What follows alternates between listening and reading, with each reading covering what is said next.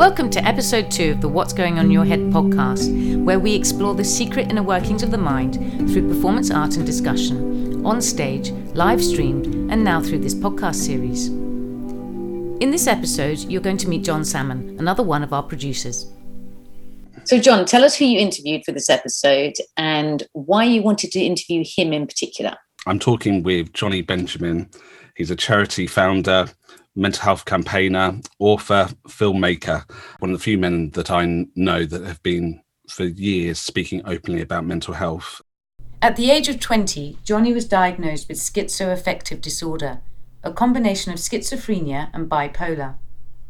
One of Johnny's documentary films is called The Stranger on the Bridge. Johnny was helped by somebody, um, a stranger, where he found himself on the bridge contemplating whether to, to, to take his life. And this stranger talked him down. He thought the person was called Mike. And there was a campaign that was done to find Mike. turned out to be that it wasn't Mike, it was Neil. But did he find Neil? He did.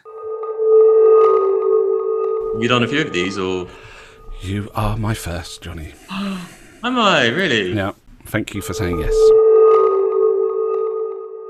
You meander through a whole host of topics during your conversation with Johnny, but you started in what I would call quite a soft place. And it's something I have to confess I haven't thought about for a very, very long time, but it was something that affected me quite a lot when I was younger. Why did you start there? Yeah, when I talked to Johnny and said, right, what performance piece um, do you want to include within the podcast? Um, Johnny suggested a, a song that he had written with some housemates of his a few years ago, all about blushing. I was expecting Johnny to maybe come back with some other kind of more, maybe something a bit darker or something around the poetry that he's written.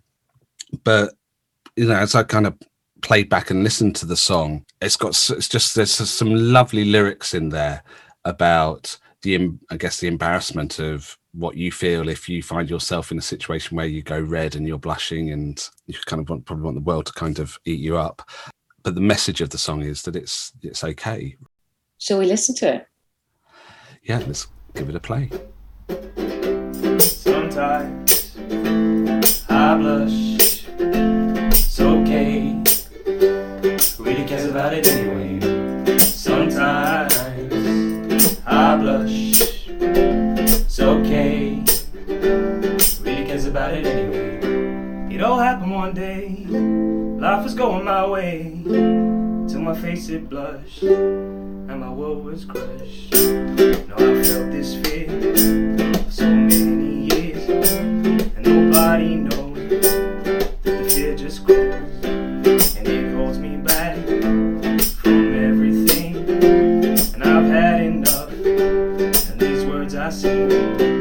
Sometimes I blush. It's okay. Really cares about it anyway? Sometimes I blush. It's okay. Really cares about it anyway? It all happened today. I was blushing away. So I turned to run. But a voice it sung.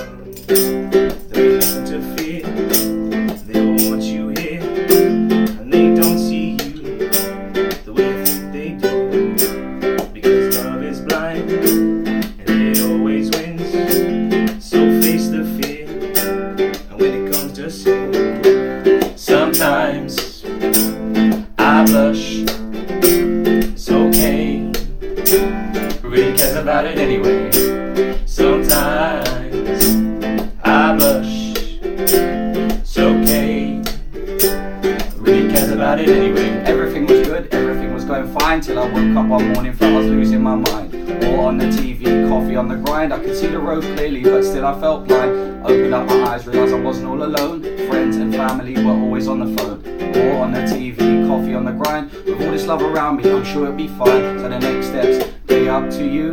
Be a good man, help the person in front of you. Life is too short to do the same as others do. So grab the opportunity and make your mama proud of you. Night is always darkest before the dawn. So give yourself a break, make it to that yawn. Every day's a new beginning, chance to start that healing. So I'll get on my feet and those worries will start feeling. Sometimes I blush.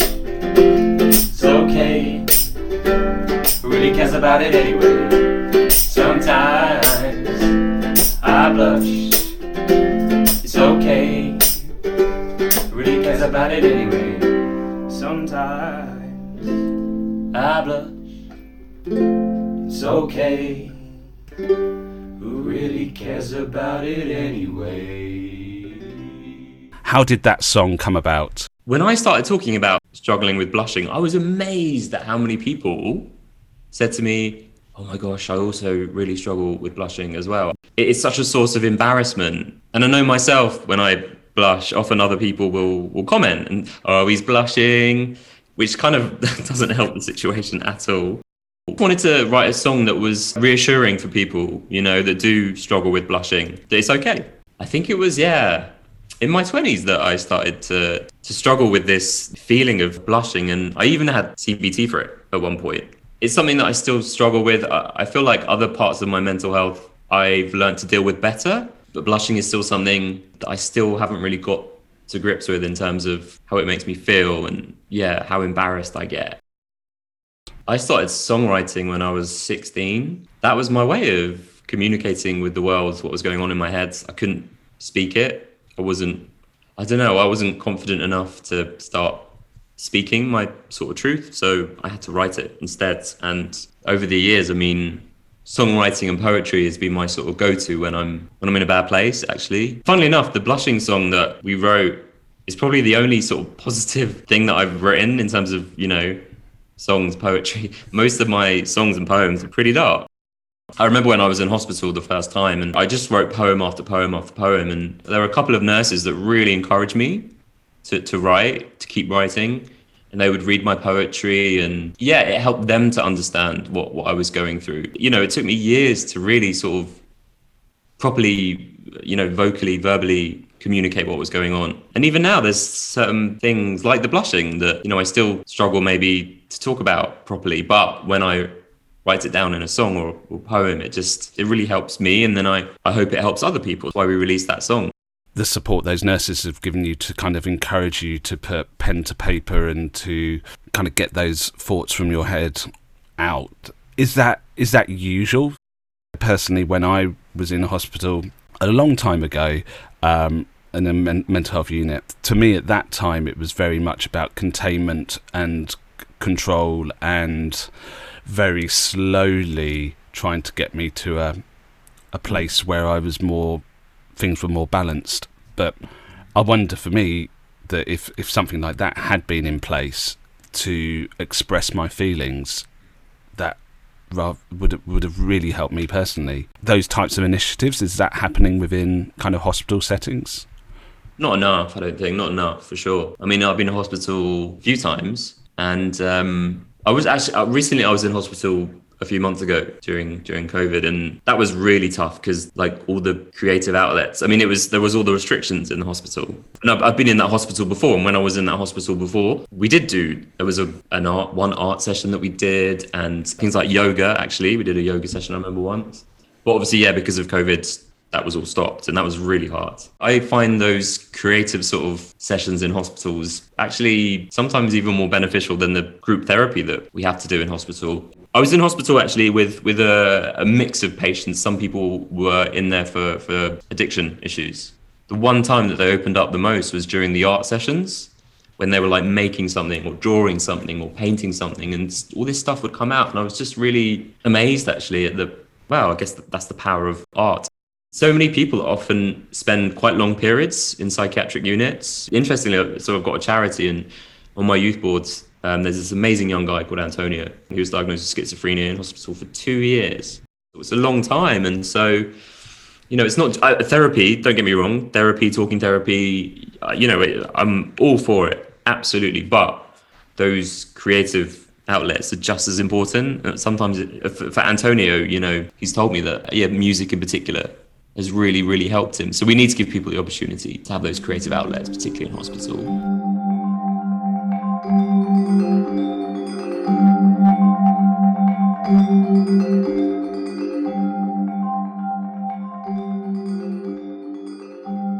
shared your experiences of being in hospital in a mental health unit. Uh, yours was a long, long time ago. For Johnny, it was much more recently.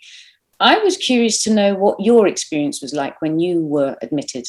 It's in 1999, around kind of Christmas time, and yeah, it's still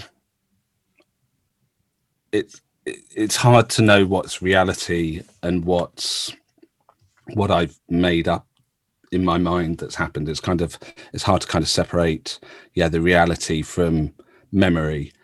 But I guess the overall feeling that I had was it was not great. It was um it didn't it didn't help me. And there could have been things that were done better to make my time there more give me the right tools and the right those early kind of steps to to to make me find a path to get better initially it was all about just trying to figure out how to get out whether that was breaking out or trying to work through the process to convince them that I was well enough to be let out. And I was trying my hardest to get out of that hospital before Christmas, which I I did. They they signed the papers. They let me out. The color was in my mind is grey. It was scary, not a great space, and it was it was a long time ago. I I'm hopeful that things have improved. I, I've been very lucky that yeah I haven't found myself back in that that that situation. Whereas obviously Johnny has um, been back into hospital yeah a, a number of times. It was gen- generally just a, a pretty scary time where I felt very alone. And I think you know the, what what drives me on now with work that we we kind of do what's going on in your head is we know how important music, art, performance is for your mental health and well-being. And it's interesting mm. because you, you he talks about when he was recently there because of COVID, all of that stuff had to stop. He felt that was a real gap. It seems like there was none of that when you were there. No, the only the only thing that I remember being there was there was a trolley with plastic cups and very milky tea and with lots of sugar in it. And that was like the one kind of moment where like you kind of came together and you grab your cup of tea and it's you know that's a kind of very you know basic kind of furniture. And I just remember yeah looking at different people just fe- feeling that I shouldn't shouldn't have been there. Like I was like, oh look at them, they're they're they're worse than me, or you know, or yeah, that I didn't fit. We all we all felt very very separate there, and it was very difficult to talk to other people that were in in the hospital as well. There was a couple of people, but I just think so much more could have been done around group exercises. But the the focus really was about it was quite a regimented day of breakfast, lunch, and dinner different medication that you were being given, whether you knew what that medication was or not. Yeah, it was just again, it was just really just almost like a holding pattern of planes really in the sky. And I was able to to get out of that that system. I did have problems, you know, once I did get out of hospital, my mental health problems that I was suffering from, I still had those. I deteriorated worse out of hospital um, for a period of time they could have got it right if they'd got it right if it was the right environment my deterioration wouldn't have got worse and there is real improvements starting to happen it still doesn't get the funding or the attention that it really truly deserves in your first book the stranger on the bridge you you talk in detail about your mental health journey how it's impacted you personally you know even from a from a young age can you tell me a bit more about how your mental health has kind of changed over the years? It was so tough growing up, struggling with both my mental health and then my sexuality on top. Um, you know, I come from a Jewish family, and that was couldn't deal with either my sexuality or or, or my my mental health issues. So it was very challenging. It was horrible. And then when I got my diagnosis at 20, when I had a breakdown, I wish I could say that it made things better, but it didn't. It made things worse, actually because of that particular diagnosis, I think, you know, that schizoaffective disorder, I just felt really ashamed and embarrassed and I just thought I was going to be unwell forever. I really didn't see any any hope, you know. I ran away from the hospital uh, that I was in. I went to a bridge. So thankfully talked off talked off the edge by a stranger, thankfully. That was a bit of a turning point for me having that intervention. But it was still a long road to sort of recovery, recovery in inverted commas, you know. But I definitely get over the years, it's it's got easier, you know, to talk about it, to to address it. I've got more insight. I got amazing support, people like you. I mean, I'm so lucky. It makes such a difference having those people around you. And I think working in the space, I don't know about you, but working in the space, I feel just really lucky that I can yeah, be open when I'm struggling because I, I I still talk to people that say to me, I can't be open at work, and that breaks my heart even though I have relapses sometimes, I still feel in a, in a, much better place overall. I just feel more equipped to deal with my mental health now. The diagnosis of schizoaffective disorder. Tell me a little bit more about what that that is. Uh, that was a shock when I got that at the age of 20. I mean, I knew I wasn't well, but when the psychiatrist said, "Oh, well, you know, you've got this particular diagnosis," yeah, it was it was it was. I knew I was depressed, but the schizophrenia element of it was yeah, it was a massive shock. I'd been psychotic. I'd gone through this horrible, I guess, episode. Felt like I was being kind of taken over. I thought by the devil. It felt like there was, well, yeah, it was horrible. And I ended up going onto a dual carriageway to just out of my mind, literally out of my mind. But I didn't know that was I knew it was. I, I, knew there was something wrong when I did that, but I didn't know it was psychosis or schizophrenia or an element of schizophrenia. So that was a big shock. Yeah, it was a big shock, and um, it was a big shock to me and to my family and to my friends as well, actually. And it took me a long time to come to terms with it. It just, again, going back to like shame and embarrassment. There was just so much shame and embarrassment around it. I just felt like I just couldn't talk about it for for, for so long, and I was so worried about what everyone would think of me.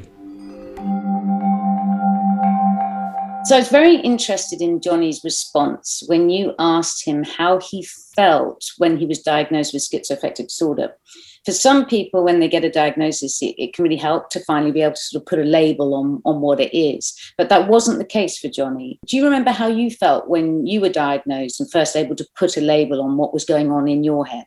when I was sectioned and and put into hospital, I didn't I didn't know what was going on, right? So um, it was only it's only since then that I still have the paperwork that has the typical doctor's scrawly handwriting that you struggle to read, um, saying psychotic episode brought on by acute stress and um, from depression and probably related to work.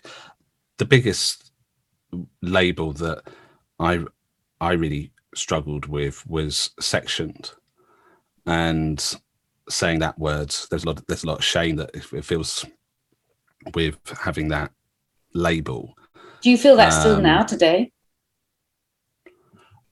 Yeah, I still. It's a word I use now. It's a word I say. I put it out there. You know, I, when talking about myself, I do mention it, but I mention it because I, I, I hate that label, but also I know there's lots of other people that have been sectioned that probably feel the same as me that felt that um yeah a bit like a prison sentence or like your ex offender or something that there's this yeah this neg- negative label to it that is judging you on your past and not on your future and psychotic episode you know that's what does that mean you know that this person's just gone crazy or you know mad or um yeah I, yeah, that that was why I didn't speak openly about it. Was because I thought that if I did tell people these things, they it would affect my career, my friendships, my whole life. So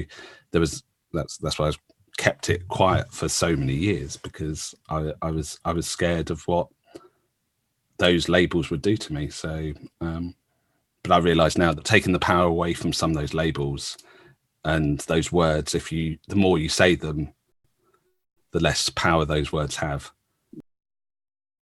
One of the acts in one of our online shows we ran in 2020 was Giles Addison, if you remember that, the Lost show. And uh, he too has schizoaffective disorder. To be more precise, he's got bipolar schizoaffective disorder. And he spoke very eloquently through his performance and in the discussion that we had afterwards about what it feels like to have schizoaffective disorder. So I thought we would go back to that show um, and listen to what he said. Loss. Feeling lost to the Machiavellian machinations of my own head. The ice cold abyss of depression which freezes to the core until I feel nothing. Minutes lost in the hours, hours in the days, desperate to feel something. The crazed ecstasy of mania, which burns so bright until I feel too, too much. Deluded choices with ramifications I'll only know later when they arrive as such. The ricochet of voices with no corporal form that haunt me hour upon hour, making the day and the night desperately lonely and so vitriolically sour. When I forget to remember that social engagement, the appointment, how to make tea, my executive functioning so buggered it angers others despite my clemency P. Loss are the weeks in hospital, the zombie months of high medication not right for me. Loss are the times I fall victim to the full throes of my illness, yearning to be free. But through loss, I have fought. Myself, I have taught. A deeper understanding, and with it, compassion, in order to be free, or at least in a fashion. To aid myself, not in taming the beast, but keeping it on some kind of leash, at least. In loss, I have also gained. I can see more of you. I can see more of me. So that whilst we are cursed, we can see that we're blessed too, you see. I am not bipolar. I am not disordered, just reordered. Nor am I schizo. Yes, I have bipolar schizoaffective disorder, but is that all of me? No. For the losses I've known or will endure, I will find triumphs. Of that, I am sure. That's an incredibly good poem. Wow. There's an awful lot to unpack. Can you explain a bit more what bipolar schizoaffective disorder is? Yeah, sure. So bipolar disorder, you have the what, what most people would think of is that you suffer with the extremes of emotion. So you either um, are going through periods of depression or you're going through periods of mania or if not necessarily mania, then hypermania, which is a slightly sort of lesser down, but still kind of very crazed. Hypermania can be great if it's not if you're not too too hypermanic. It can be wonderful because you feel like on top of the world. But if you go out with your credit card, you'll you know you'll be suffering and crying the following day. Once I bought three pan sets in the same day. Why did I need three pan sets? I didn't even need one. But I once bought a big full size deer at Christmas. You know, from a florist I live in a studio. Um, and then on top of that, you have ultra rapid cycling. So I can go through extremities of emotion very, very quickly. So I could get, I could have an explosion of anger. Then 10 minutes later, I can be laughing. And then five minutes later, I'm crying. And that's quite exhausting. So I go through that as well.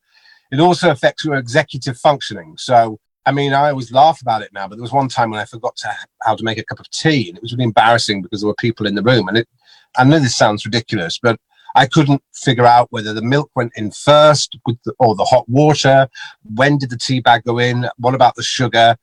How did I stir it? My synapses just wouldn't connect. To finish in summing up, then um, schizoaffective because I also have that aspect to my bipolar disorder, which is that I suffer from um, auditory hallucination. I can have visual hallucinations as well but generally it's, it's uh, auditory that I get, and they're they're very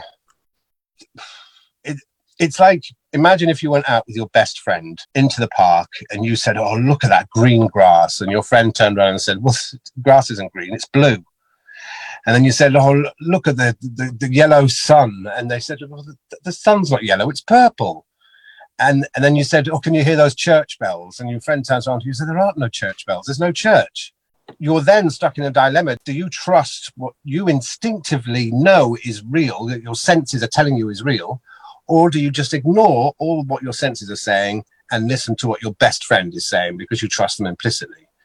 And that's kind of what having auditory or, or visual hallucination is like because because it seems so absolutely real to you that if somebody somebody says, "Well, it's not, it's not," or tries to pacify you, whatever, it is because I can hear it as well as I can hear your voice. One of the many elements of loss in your poem that I sort of pulled out was this this loss of time um, while on medication, while in hospital. Uh, yeah, I mean, I take I take medication now, and generally speaking, my regime of medication is is working well for me. Um, it doesn't stupefy me too much. But a few years back, um, I was put on um, medication which was incredibly high level of medication, and I was I was um, I'd say I I lost two or three years of my life really. I was a zombie. You know, my sisters would break down in tears whenever they saw me. It was the wrong medication and it was far too high, and I, I lost a long time. But I've I really push for people who have mental health illness to learn as much as they can about what they have, which is what I do. I read a lot of books and web- websites and things like that, learn about the medications. So I go to the psychiatrist and I talk to the psychiatrist and I said, Well, this isn't working for me, doctor. I would like to try this medication, please. And we'll try that one. And, and I, as best as I can, I lead the, my medical team into the help that they give me.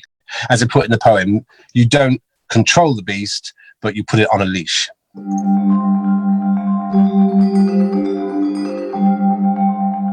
When was the first time that you spoke publicly about your mental health? Can you remember that first time where that shame and that stigma that you you mentioned there that you, you had felt around everything that had happened? Do you remember what that moment was? I remember the very first talk that I gave. Oh gosh, years ago now. First time I stood up and actually publicly talked about it, I was so nervous. I mean, I don't know if you remember your first time, but oh my word, like my heart was beating so hard and so loud, and my throat my words were coming out like I don't know, my voice was quivering. I remember it was so scary. But uh, by the end of it, though, and, and the response that I got, it was worth it. And yeah, it felt kind of liberating, you know, to, to finally talk about it. What would you say to somebody listening to this that wanted to kind of share their story? People should be patient with themselves. You know, I speak to a lot of people that say, "Oh, I should be talking out like you. I should be, but I'm, I can't." And you know, it's okay. Like, it, you know, for me, it took years to start properly speaking. It was definitely writing that helped me to give me the confidence to start speaking. You know, I kept a journal every day, um, writing down my thoughts, my feelings, and it just helped to to make everything a bit more sort of eloquent. The things that go through your mind after you expose yourself, it's it's it's too much to do it alone. So, you know, if you are speaking out, then then have a, like a supportive group of people when you're you're motivated to share your story it could just be to one other person it could be to a group of people the the impact that you can have on somebody else by even sharing a little bit can go a long way and then there's sometimes i can think wow we're making such progress here and then all it takes is one conversation with somebody a bit left or right of that bubble to realize that oh we've still got a long way to go I remember went to talk at a Samaritans conference. Yeah, the journey being a nightmare. I remember actually, and I just I, I just wanted to get there and get started. Anyway, I, I got to the station. I got in a taxi, and the taxi driver said, "Where are you going?" I said, "Oh, Samaritans conference." He said, "Oh, don't get me started on suicide. So selfish." I was like, "Oh my word, I really don't need this conversation," and it just made me feel. I mean, we, you know, I, it was such a difficult conversation. I tried to talk to him about it. He wouldn't listen by the time I got to the Samaritans conference, I was like, oh, I've just, I've had enough. I just want to go home already. But then as soon as I walked into the conference and surrounded by, you know, all those kind of really kind, you know, understanding, empathetic people that were on the same page as me, it just, I don't know, it just changed everything. So yeah, I feel very fortunate that we live in a time and a place where we have that community around us. you asked Johnny about how he felt when he first started talking publicly about mental health. You've done that too. How, how did you get the nerve up to do it? Anger. I sadly lost a friend who, had, unbeknown to me, had real bad postnatal depression with her second child. Yeah, in 2016, she very, very sadly took her life. And for me, that that made me so angry that she wasn't able to get the right help. We kind of talk about, yeah, when I was ill, that like, oh, well, 20 years ago, of course, things were a lot worse. People like Johnny and Professor Green and Stephen Fry, some some key kind of men had come on my radar that were talking about mental health. Up until that point, I deliberately had not engaged with that kind of conversation or anything to do with with mental health specifically. I, I, I would give money every month to a mental health charity, but that was that was far from it. But when losing somebody close to me and knowing that they could still be here today if they'd got the right kind of help made me really angry. I've learned a lot since by sharing my story publicly. At least I was coming hopefully from a place of strength. I knew that, you know, that I was hopefully strong enough to, if I shared my story that I was doing it for the right reasons and my mental health and my well-being I was in a position where I felt strong enough to do it.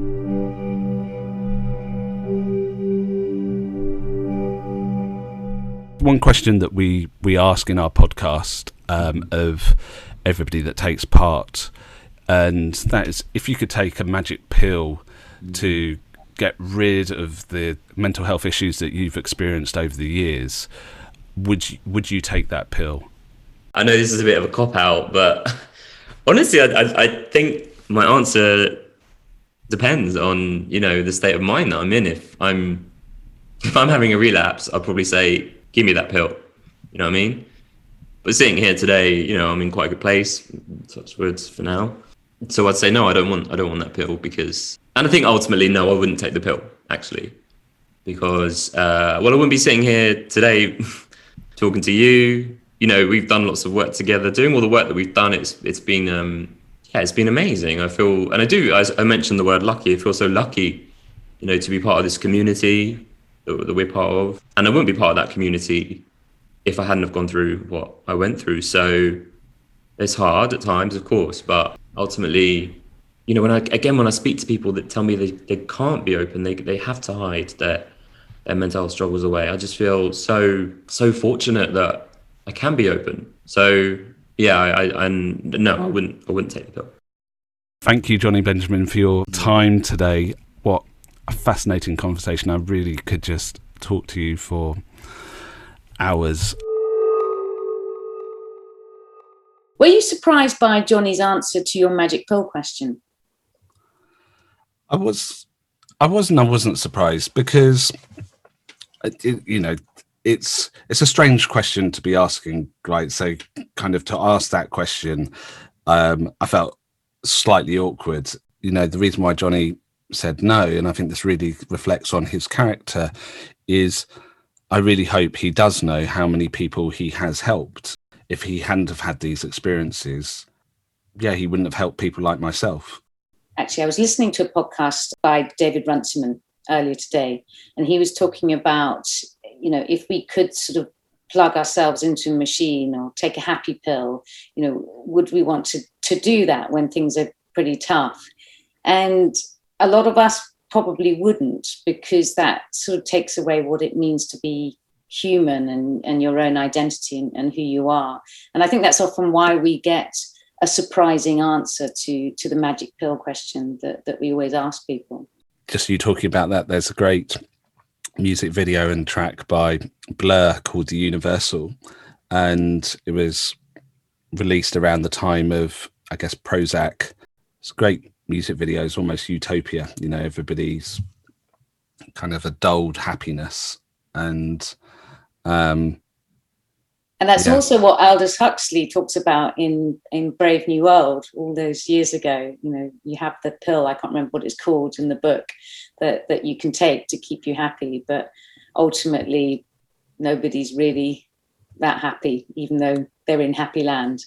It's a lot about acceptance. If you have a kinder society and take away some of the stigma from, you know, schooling is all about getting certain grades and performing and this being a certain jigsaw piece that fits in. Actually, a world where the jigsaw pieces don't fit in is is probably a more is a more interesting place.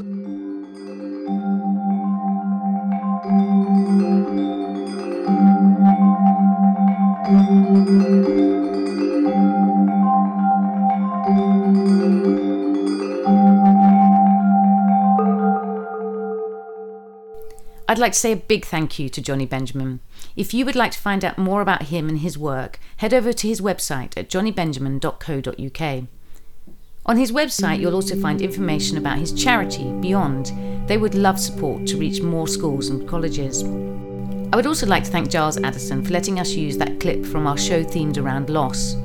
Giles is going to be performing some more of his work at one of our upcoming live shows in London. So if you'd like to come to any of our live shows or watch the live stream, you can find out more about that on our website, what'sgoingonyourhead.org. There's also a page on our website where we list charities and organisations where you can find mental health support. If you're enjoying this podcast, please like and review it to help more people find it. If you're a musician, comedian, dancer, or spoken word artist with lived experience of mental illness and would like to perform at one of our shows or be a part of this podcast, please do reach out to us via the contact form on our website. Finally, I'd like to thank Kim Halliday, our resident musician and podcast editor, for all of his work in pulling these episodes together. In our next episode, we'll be hearing from another member of the What's Going On Your Head team, Rupert Isles, who takes us on a fascinating philosophical journey in his discussion with John Downes about the role our physiology plays in how the mind works.